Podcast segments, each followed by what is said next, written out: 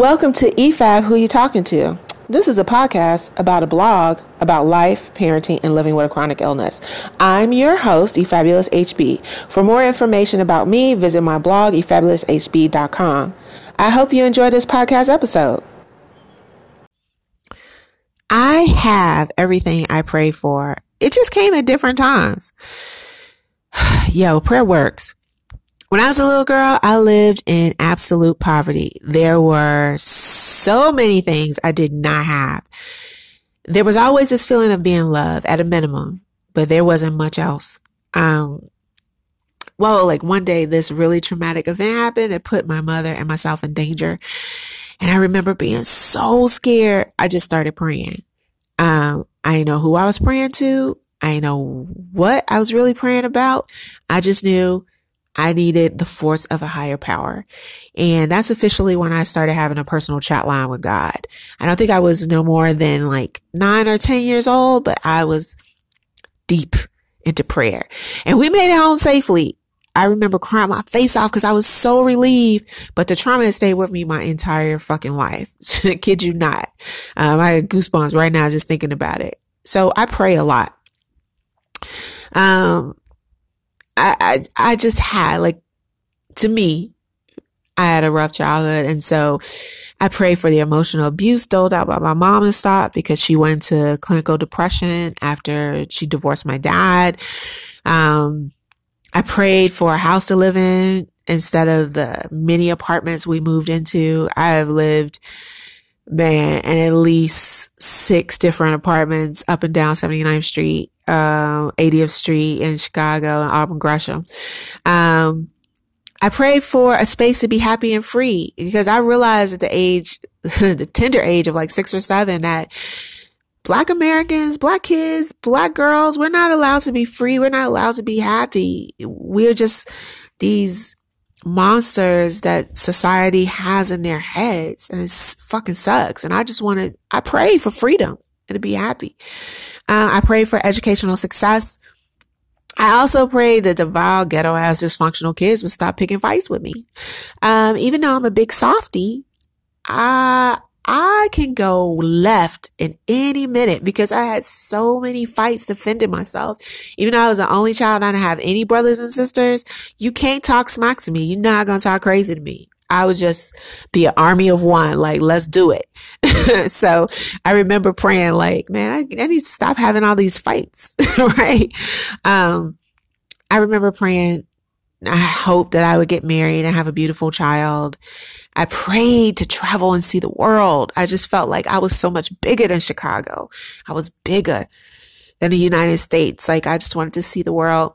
Um, and after my dad died, my junior year of high school, I prayed for peace and to manage my anger. I was so, I was so dis- disheartened after I lost him because he was my biggest cheerleader in the whole wide world. And so when he died, it broke my heart. And after my mom died when I was in undergrad, my senior year of undergrad, I prayed to stop crying. Um, because I realized I, I loved her a lot. And, um, yeah, I prayed a lot. That's the understatement of my life. Praying. like Erica prays all the time. If you ever see me sitting quiet and I'm looking like I'm staring off into the distance, I'm probably praying about something. Truly. And you know what? My prayers were answered, but not in the nonsensical and unrealistic timeline that I had ingrained in my mind. But all my prayers were answered. Um, the emotional abuse stopped when I left home after high school. I left home at 17. I only went back once, one semester in undergrad and woo, that was the whole thing. Um, my mother and I reconciled our rocky relationship right before my 21st birthday. And then she died two weeks later in a fire. and that shit, well, that scarred me for the rest of my life. But, um, I'm so glad that we reconciled our re- relationship and my prayer was answered. You know, I no longer take emotional abuse off of anybody.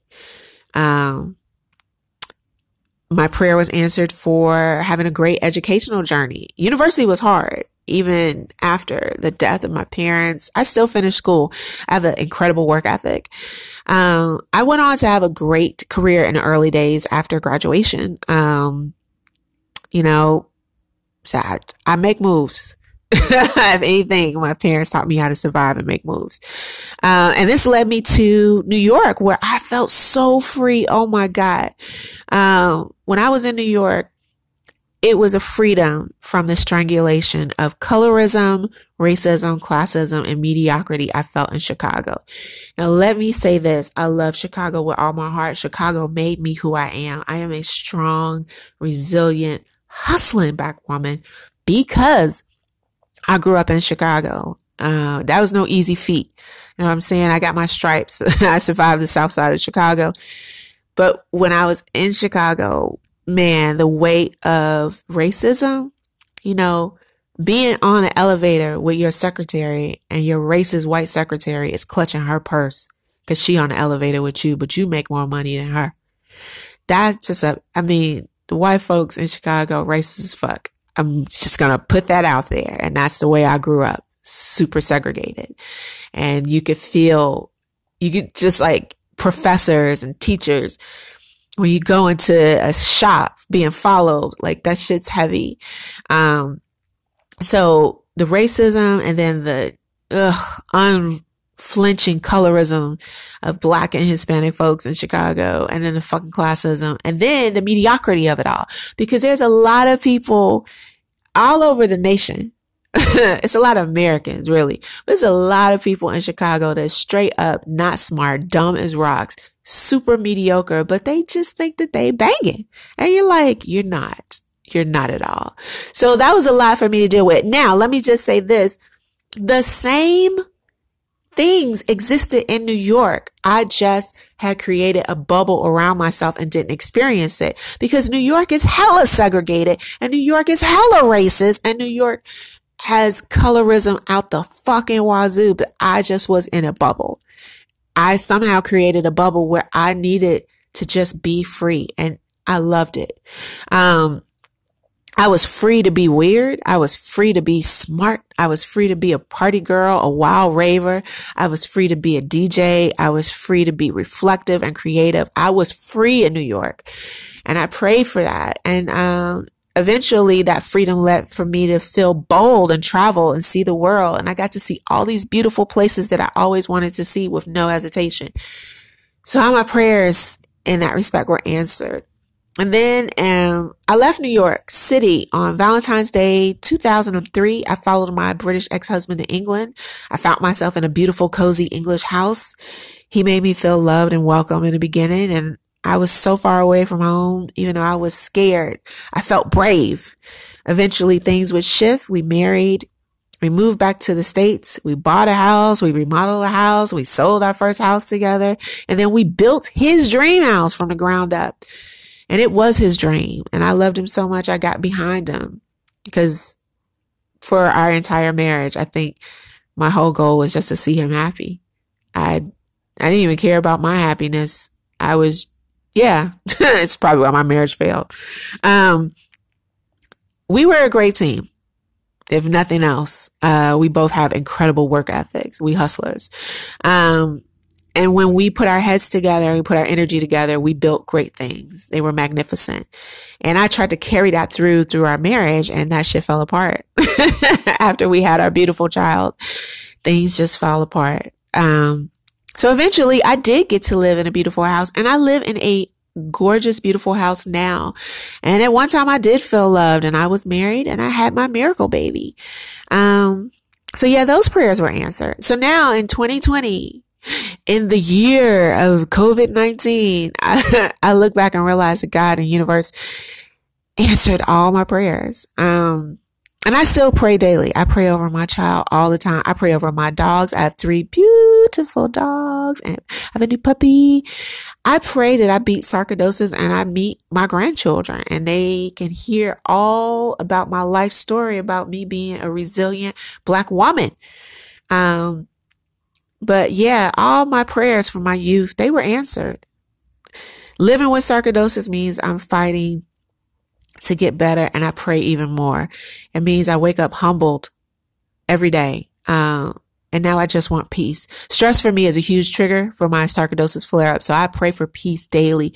I pray that I stay thankful. I, am thankful that I have a home. I'm thankful that I have a wonderful, brilliant child. I'm thankful that I have three loving dogs.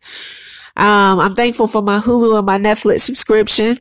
I'm thankful for my house of AI technology. And lastly, even though I cannot seem to clean up this junky ass house, there's mess everywhere. Oh my God, I keep cleaning and cleaning and cleaning. I'm still thankful and prayerful about the happiness and the peace and the kindness that's been bestowed in my heart and in my home. And when people walk in my house, they know that there's love here. So I'm thankful for that. Um, God and the universe has looked out for me all, all these years. I'm 47 years old and I'm here to tell the tale. So, um, it didn't come together how I thought it would, but in my heart and in my mind, I'm grateful for small mercies. So prayer does work. Um, take this quiet time during this quarantine to pray for all the things that your heart desires. Um, and I hope you get them. God bless. And thanks for listening. Bye. Thank you, thank you, thank you so much for supporting this podcast and listening to this episode. If there are topics that you want me to cover, feel free to email me at efab at efabuloushb.com. Take care and stay fabulous.